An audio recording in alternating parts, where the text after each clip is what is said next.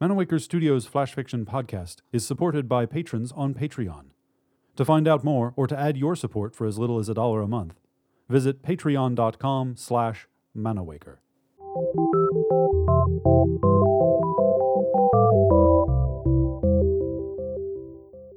Welcome to Manawaker Studios Flash Fiction podcast.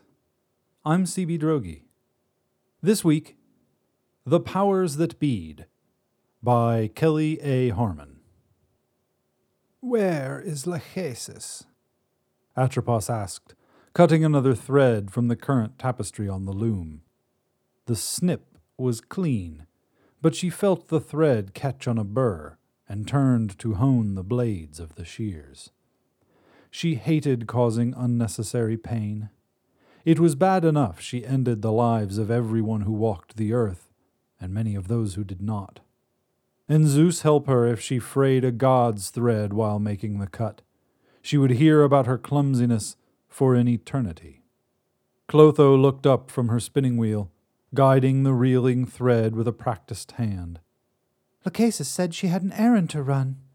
But I have additional threads to sever this morning, Atropos said, crossing the marble floor to look out the spacious window. Far down the mountainside, the city of Athens awakened to the first rays of sun. I hope she doesn't delay too long. Lives are in the balance. Lives are always in the balance, Clotho said, guiding a particularly dense lump of wool onto the wheel. That should prove interesting, she mumbled, watching as the wheel produced a thick fibrous strand on the other end. Atropos frowned when she saw the broad strand, but didn't comment. Instead, she said, Lackey should have planned this better. What did she say she had to do? Purchase some beads. Beads? Lachesis walked in the door. I'm back, she sang, and by Zeus do I have an idea for how to spice things up. Atropos looked down at the present tapestry, with its tangled lines of life, some long and old, the thread thin and stringy, some cut short, as fat and vibrant as if the life just slipped off Clotho's spinning wheel. She looked up at Clotho and had to bite her lip to keep from laughing. Clotho rolled her eyes in time to the spinning wheel and mouthed, Excitement. Atropos understood. What could be more exciting than spinning the thread of life of mortals and the gods, weaving their lives together in harmony and despair, and then snipping them off? Extinguishing them as necessary. We have talked about your ideas before, Atropos said, and we decided that everything works just fine the way it is. You have talked about my ideas before, said Lachesis. I've never agreed with either of you. She turned to Clotho. You, my dear, could have so much free time on your hands if you simply mechanized. But think how bored I'd be with nothing to do. Clotho spun out a long line of gold, thin and strong, Zeus's thread, and laid it on the table beside that of a plain, hard-working peasant girl, already waiting for Lachesis's hands. The rough, dun-colored string had the palest yellow highlight running through it. Were you successful in finding what you wanted at the market? I'm not certain beads are a good idea. Of course they are, Lachesis said, moving across the room to the work table by the window, rattling the clay jar of beads as she went. Just think of what we can do with these.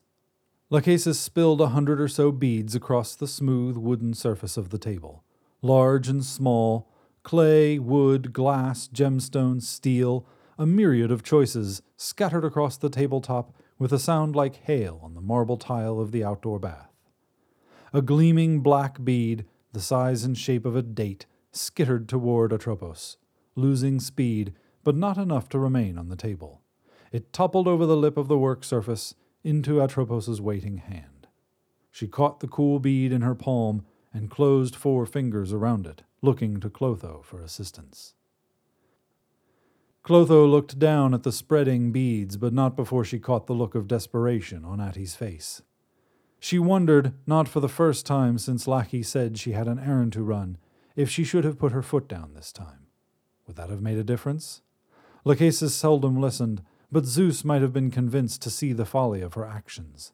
He interfered even less than Lackey listened, but he also knew the history of her ideas. Lackey's experiments had not always turned out for the best. Clotho turned to stare at a tapestry hanging on the far wall. A short project compared to the many others they'd created through the ages. She insisted it remain hanging in this room, unlike other finished projects, as a reminder to what could happen when the three of them took chances with the weave. Beautiful silken threads in a rainbow of colors marked the beginning of the tapestry, colorful, light, as delicate as a virgin's veil, the intricate pattern woven so ingeniously that individual lines blurred, impossible to see where one thread entered and another left. The pattern changed at the end of the project, or Lachesis had forced a change, a thin, dark strand woven among the lighter, airy colors.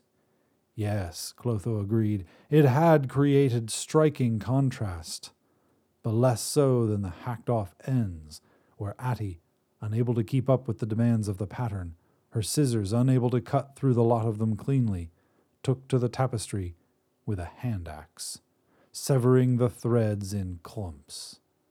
Pompeii, she thought. Beautiful Pompeii. What a waste. It amazed her that the gods insisted Lackey possessed the best temperament for weaving. Surely someone more stable, like herself, for instance, would be a better choice. She preferred to believe that their reluctance to remove Lackey stemmed more from tradition than from their actual belief in her skill. And the gods stick to tradition like Zeus to nymphs, for without it, where would they be? The room was silent until Lackey clicked together three green beads in the palm of one well manicured hand, waiting. Clotho felt herself flush with the embarrassment of being caught wool gathering. She cleared her throat, loath to ask the question, What's your idea? she asked. Lachesis bent to the work table and plucked the dun colored thread of the peasant girl, dangling from the edge of the table, and Zeus's vibrant gold one beside it. No! Atropos yelled, just as Lachesis slipped them through the bead and made a knot. Macrame, she said. This has been The Powers That Bead, written by Kelly A. Harmon and originally appearing in Gunpowder Review. For more information about Manawaker Studios' other projects, including books and games, visit manawaker.com, which is also where you should go to learn more about the authors featured on this podcast or to get details about submitting a story. The Flash Fiction Podcast theme song is by Kevin MacLeod.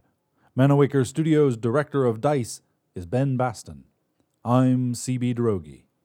You can follow me on Twitter and Facebook at CBDROEGE.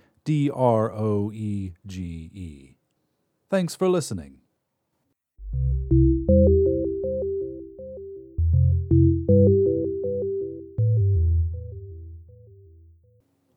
On the next installment of Manawaker Studios Flash Fiction Podcast, you called me Sir for the first time since your return, all of which reassures me that the next robot uprising will not occur any time soon. If you say so, sir.